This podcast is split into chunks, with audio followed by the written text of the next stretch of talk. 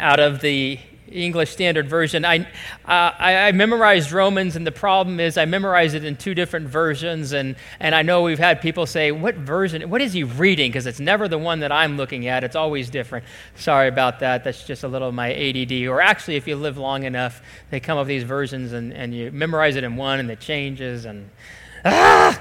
So, as a church, over the years, once we get out of Romans, we will definitely be focusing on using the ESV version, English Standard Version. And uh, I'll read out of that this morning, so hopefully uh, you all can follow along. Uh, chapter uh, 7, verse 13. I'll start there and pick up there as we go into 14. Paul writes, Did that which is good then produce death in me? He's speaking of the law. By no means. It was sin producing death in me through what is good, in order that sin might be shown to be sin. And through the commandment might become sin beyond measure. For we know that the law is spiritual, but I am of flesh, or of the flesh, sold under sin. For I do not understand my own actions, for I do not do what I want, but I do the very thing I hate. Now, if I do not do what I want, I agree with the law that it's good. So now, no longer no longer it is or so now it is no longer I who do it, but sin that dwells within me. For I know that nothing good dwells in me, that is, in my flesh. For I have the desire to do what is right, but not the ability to carry it out. For I do not do the good I want, but the evil I do not want is what I keep on doing. Now, if I do what I do not want, it is no longer I who do it, but sin that dwells within me. So I find it to be a law that when I want to do right, evil lies close at hand. For I delight uh, for I see, uh, no, yeah, I'm sorry.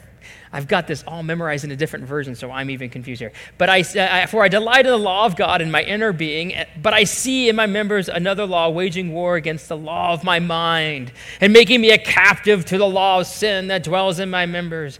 Wretched man that I am, who will deliver me from this body of death? Thanks be to God through Jesus Christ our Lord.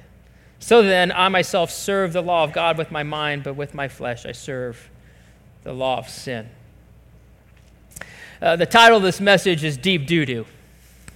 And uh, I, want to give credit to Jeff Miller because um, he, uh, he's the one that came up with that. I heard him preach this message once, and I just thought that was that's perfect. That's what it is.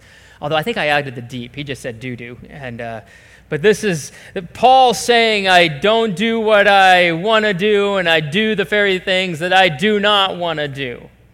And I think often so many of us would look at this and, and say, Yes, why am I finding myself in deep doo doo? Doing the things I don't want to do and not doing the things that I do want to do. Now, Paul, before we jump into this, there's a deep, there's a broader context to this. There's, there's several chapters before this where Paul has been explaining things. So let me just do a quick review. Chapter 1 through 3, or mid 3, Paul says, hey, look, everyone has sinned, everyone has a problem, we're all under condemnation. Then you go mid 3 through the end of chapter 5, and Paul says, but there's a great solution justification, this big fancy word that simply means Christ, if we have faith in Christ and his sacrifice on the cross, his blood and resurrection, Jesus says, I will make you just as if you've never sinned, justify you. So you'll be clean, pure, righteous. My death, my blood will pay the price, wash away the sin. Justification. Then he goes into chapter 6, and Paul starts to talk about this idea of sanctification. And, and that means, okay, now that Christ has justified us and we're set apart, now let's live for him. Let's start living this out, what Christ has worked in us justification. And then Paul said in chapter 6, which leads us into 7, he says, Hey, we're no longer under the law. Well, that was way confusing. Like, what do you mean we're no longer under the law? And so, chapter 7 begins this explanation about the role of, of, the law of God, the moral law of God. What, what role does that have? And, and, and Paul goes on to explain how the law does not have the power to make you and I, or gives us, it does not give us the power to follow the laws. It's just simply this reflection or standard that God has made known to us. This is the law, and it just points out when anyone does not measure up to it. But there's no power in knowing the law. There isn't. You can know all the Ten Commandments, but it does not give you power to keep the Ten Commandments. And that's frustrating if you, if you really thought that the law would actually give you the power to do it, because it doesn't give you the power to do it. And Paul wrote about that, and then he gets into this place where he says, Look, this is what the law does, and it leaves us in this place of doing the things that we don't want to do and, and not doing the things that we do want to do. And it sets up seemingly one of the most frustrating struggles. Paul says, wretched struggles in the Christian life. We're doing stuff we don't want to do, and we're not doing what we want to do. Anybody get into this this past week?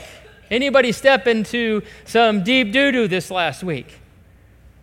Right? Anybody find themselves saying, I can't believe I just did that again?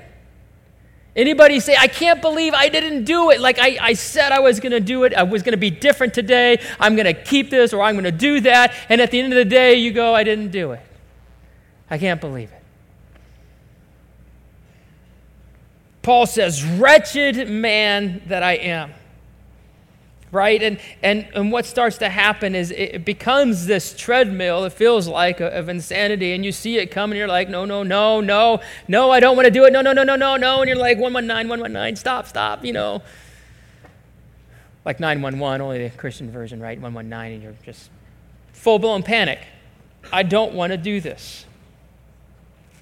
Many of us are, are white knuckling, right? Like if our, if our life's like a car, we got our hands on the steering wheel and it's literally this death grip trying to make sure we don't drive off the road, trying to make sure we don't wreck our faith, trying to make sure we stay on the lane Christ has called us to.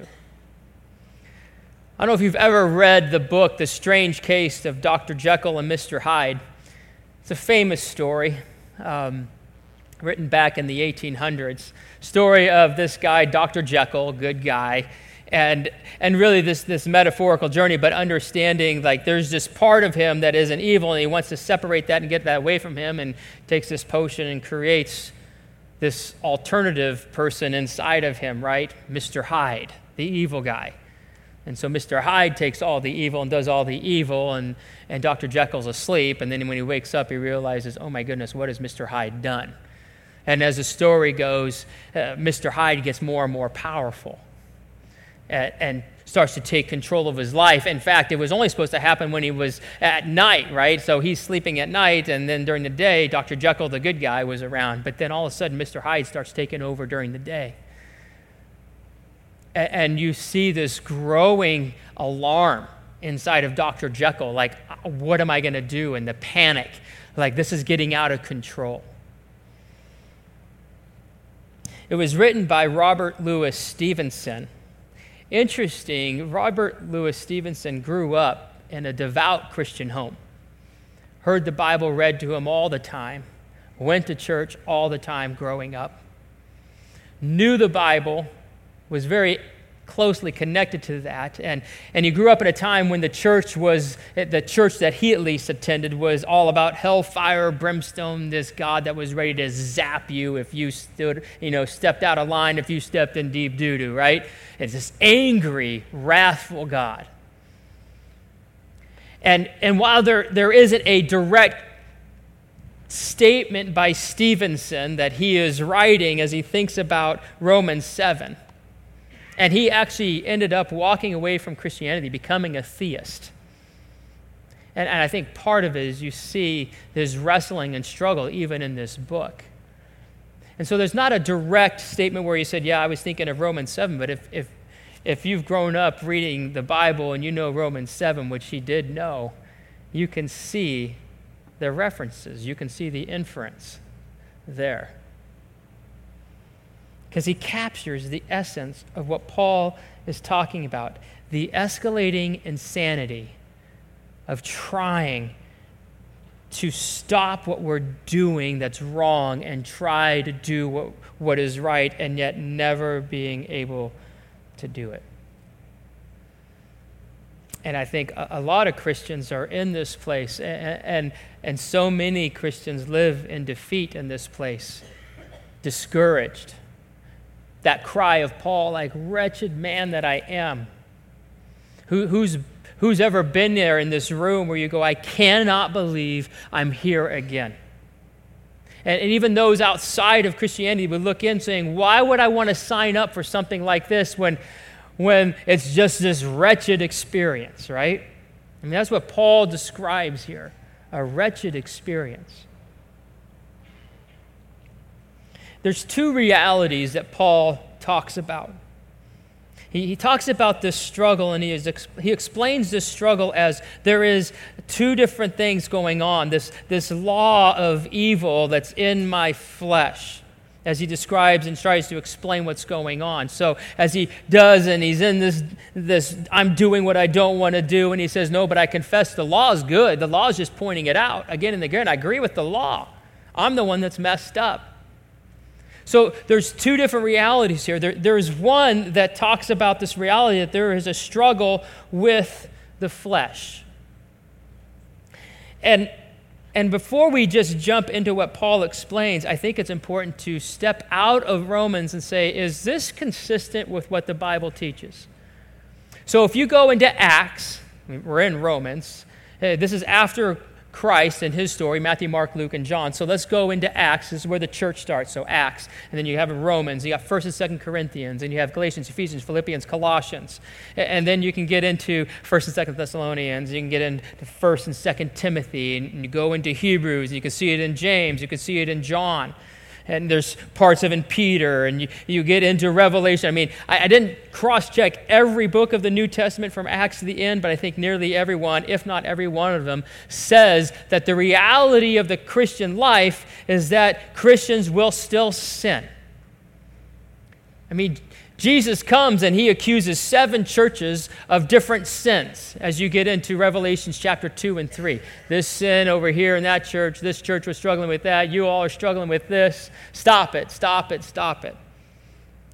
Galatians says it, Philippians says it. I mean, all these books say the same thing that there is still going to be a struggle with sin. Now, Paul unfortunately doesn't go into, which I wish, and I think every Christian wishes, okay, Paul, would you just stop and do a timeout here and give us a systematic theological explanation? Like, go deep and explain what exactly do you mean by this word and what do you mean by that word? And he doesn't. He's just writing, explaining this. And so, what I, am not going to try to define these things because I don't think Paul goes deep and does that. He's just explaining this experience that happens. And I'm going to stay right there. And if you're more familiar and you've studied this passage, you're like, dude, he's just dodging all kinds of things. You're right. I'm just like, I'm not going to define it. Ooh, missed that shot. So here's the reality there is something, even after we follow Christ, have faith in Christ, there is something in us that still has that desire. Paul calls it the flesh here, calls it different things other places. There's some kind of desire that is still there, that is a part of us. That is a reality. The other reality is there is a new spiritual reality when we come to Christ.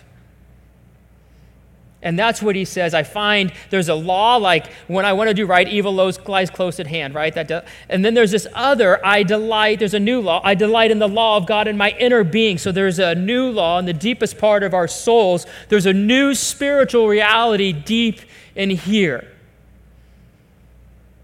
Deeper, grounding us and, and it's this idea that Paul has been explaining all along, and he started back in chapter 4.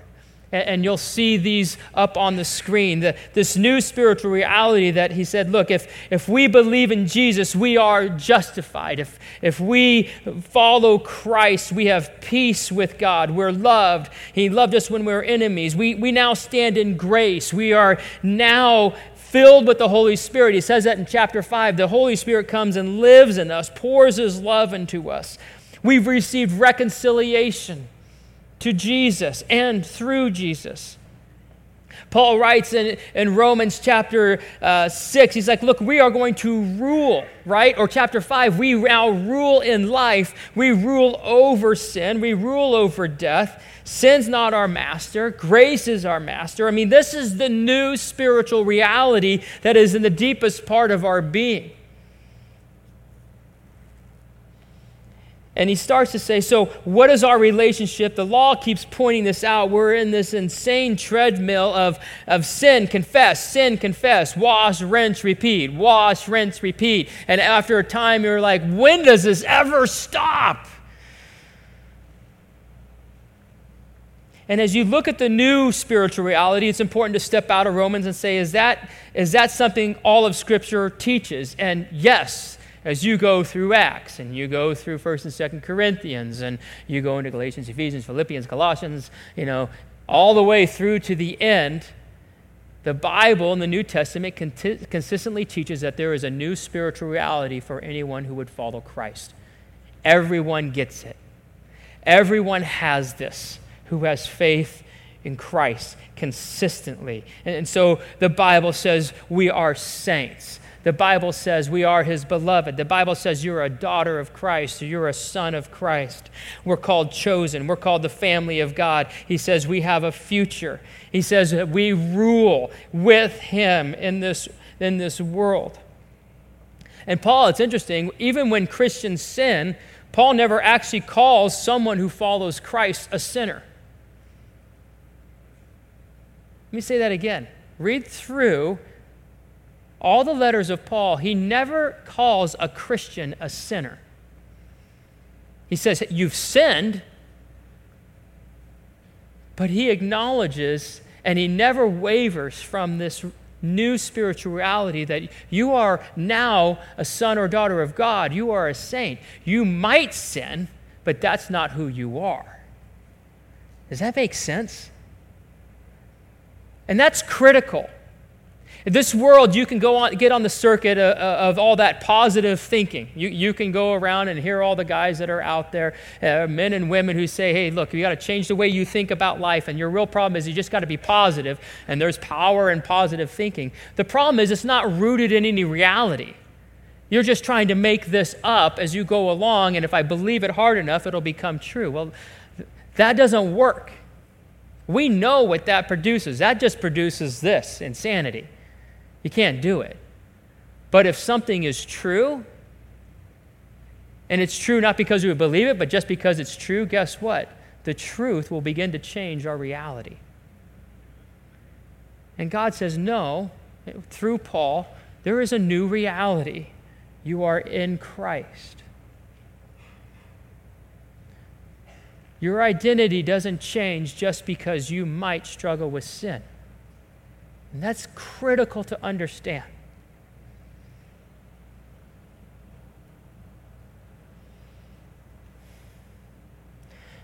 I think we've all been there where we know. In fact, if you've come to that point at faith in Christ, that, that moment of salvation, right, where God justified us, we understood that we can't do this. I, I am so tired of trying to do good and not doing it. I'm so tired of doing the very thing I don't want to do. Jesus, Save me, right?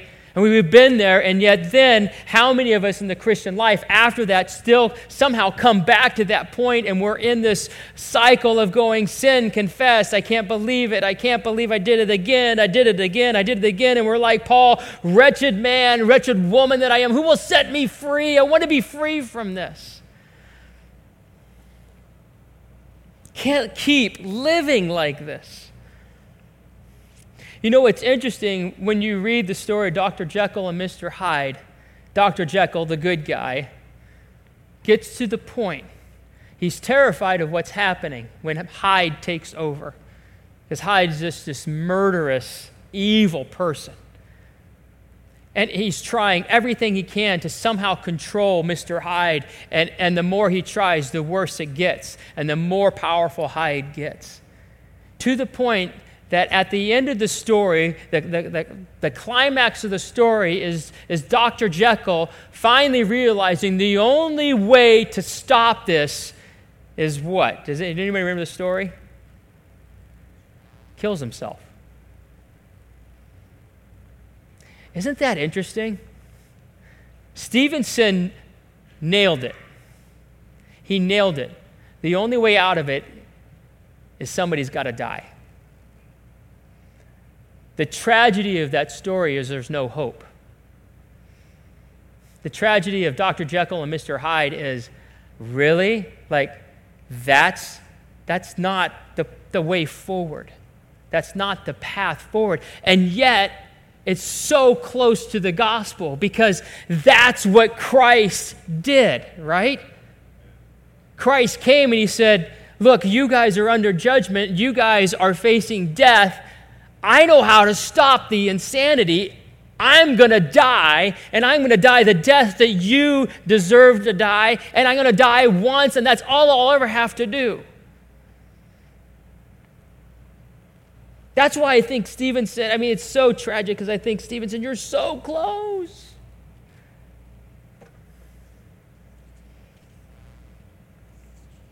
Someone had to die. And that's what Paul concludes. He says, How am I ever going to get free of this? And he says, Thanks be to God through Jesus Christ our Lord. And that statement right there, that statement pulls in all that he has just talked about in Romans 1, 2, 3, 4, 5, 6, and into 7. Thanks be to God through Jesus Christ the Lord and all that Jesus has done, where he died for us. And he goes on to say in Romans chapter 8 1, which isn't up there as part of this, but you cannot preach all of this without preaching into Romans 8. You just can't. Otherwise, it leaves us in defeat. And what does Paul say? If you've memorized Romans 8 1, what does it say? Just quote with me. Here we go. There is therefore now no condemnation for those Christ Jesus. And some of you are like, wow, why does everybody know that verse? Because everybody's been in deep doo doo who knows that verse. And everybody knows how sweet Romans 8 1 is.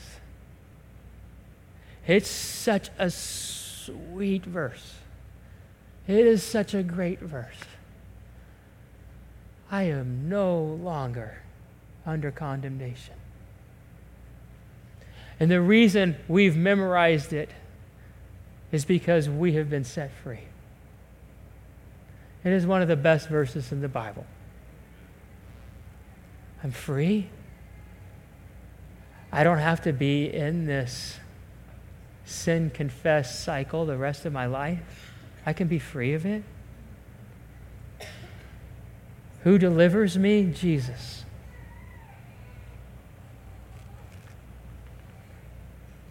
And what Paul writes here, and you see this throughout all the New Testament books, Jesus even teaches on this in Christ.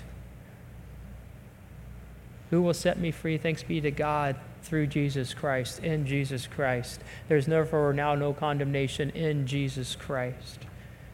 And this whole idea of being in Christ is really the answer to it all.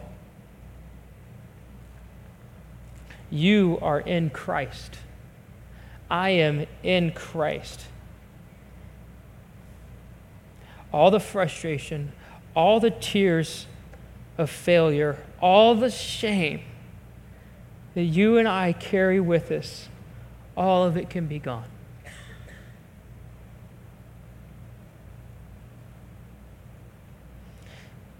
He died so that we could live. And the Christian life is one where we spend the rest of our life understanding what it means to be in Christ, this new reality that Paul talks about. And here's the thing the Bible is going to teach a lot about this thing, but this thing is only comes as we own this and we come to Jesus and we say, I, I don't understand this. Would you teach me? Jesus, I don't understand this. You say there's no condemnation in you. What does it mean to be in you, Jesus? I don't understand that. I want to be in you. Like, you say I'm justified. You say I'm sanctified. You say I'm set free from the law. I don't know what that means right now because all I seem to do is go out and step in it when I get out of this room. Why do I keep doing? Jesus, would you show me what it means to be in you? You say I'm your son. I don't feel like your son. It doesn't seem like I'm your. Show me how I'm your son. You say I can have victory over the stuff that always gets me. I don't know how that happens. Show me, teach me. And, and what it requires, folks, and, and it, I, I'm going to tell you, it is the hardest thing. It means that he has to be the number one priority that all life stops. All life stops until you understand this. Everything stops. It is the only path out of that insanity of sin, confess, sin, confess, sin, confess. And so, if you're distracted, if you're busy, if you're exhausted, if you're overcommitted, it stops. Everything stops until you get this. There's no higher priority. Look around who you're sitting by. If you're sitting next to your spouse, if you're sitting next to your child, if you're sitting next to mom or dad, you're sitting next to a friend, you got to look at them and say, Jesus is more important than you. Say it to them. Let me just say it right now. Jesus is more important to you. Sorry. Feeling the love. And some of you are like, ah, I don't know. I don't know if I believe that, and that's offensive. Is Jesus really the most important thing to you? And does your life reflect that? Not in terms of, I can check this box off, but in terms of, I am in Christ. Because this is such a hidden truth. You won't be able to, to write this out. Like, you can come to church you can keep all the moral law of God, or I check that box, I check this box, but it doesn't mean you're in Christ. It doesn't. We can all come here. You can even move front, like a lot of you moved front to make room for the back. And that's, I'm going to ask God to bless you right now. That's a beautiful thing. But that doesn't mean you're in Christ. None of it does. We can do all the things that we're supposed to do, but that doesn't mean you're in Christ. And that's so frustrating.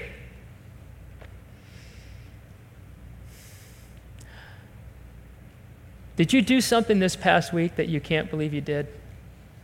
Again? Did you do something or not do something this past week that you knew you should have done?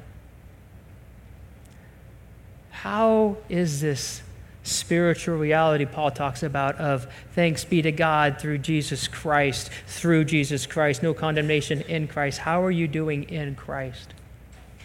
It's, it's everything Paul has written about up to now about what Jesus has accomplished for us.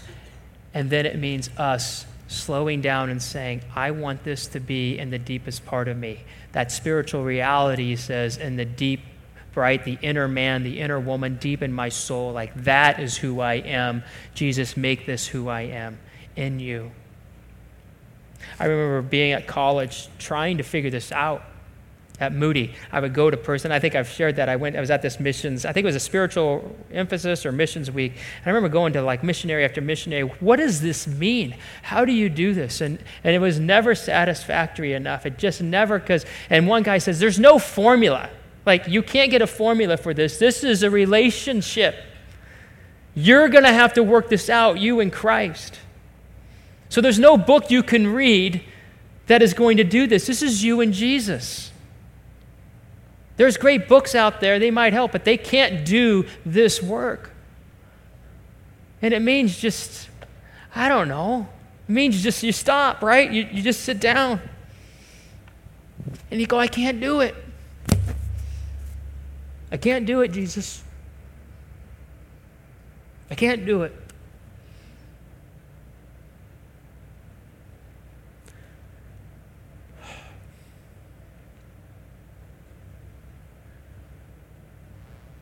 Not going to make another vow. Won't do that. Never works. Not going to promise that I'll do it again, Jesus or won't do it again. I can't do it. I need you in me. I just need you in me, Jesus. I need you in me.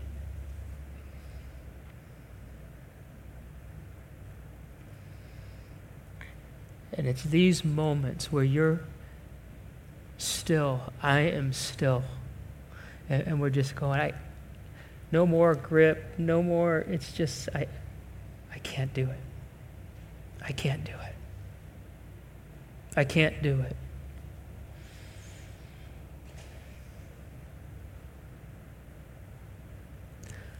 And Jesus says, I can do it.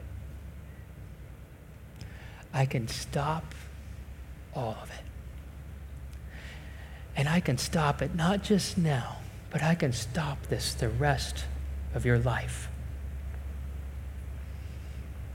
I can stop this and you can live with this, this new spiritual reality. You can live this every day.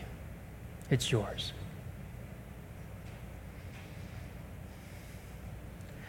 But you and I know to get to that point, a lot of stuff in our life has to get cut out.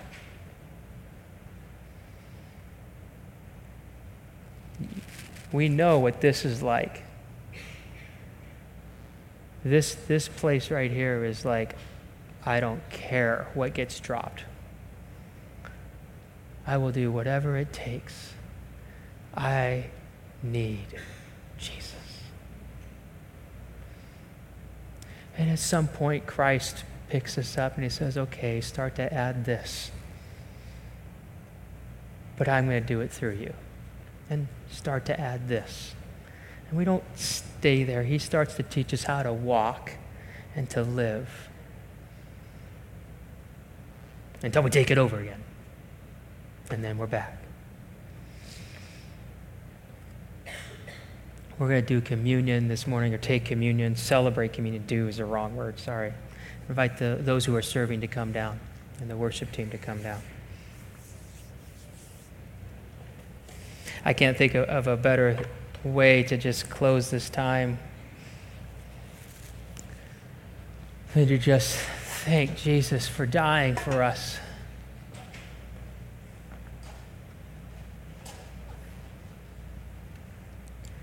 If you're new to our church uh, or visiting, we, we pass the bread and the cup out, and then we take it at the end. And the, there's no right or way, wrong way to do it. The Bible doesn't talk about it. It just says, hey, make sure you remember and celebrate uh, what I have done for you. So hold off before you drink or eat until everybody's served.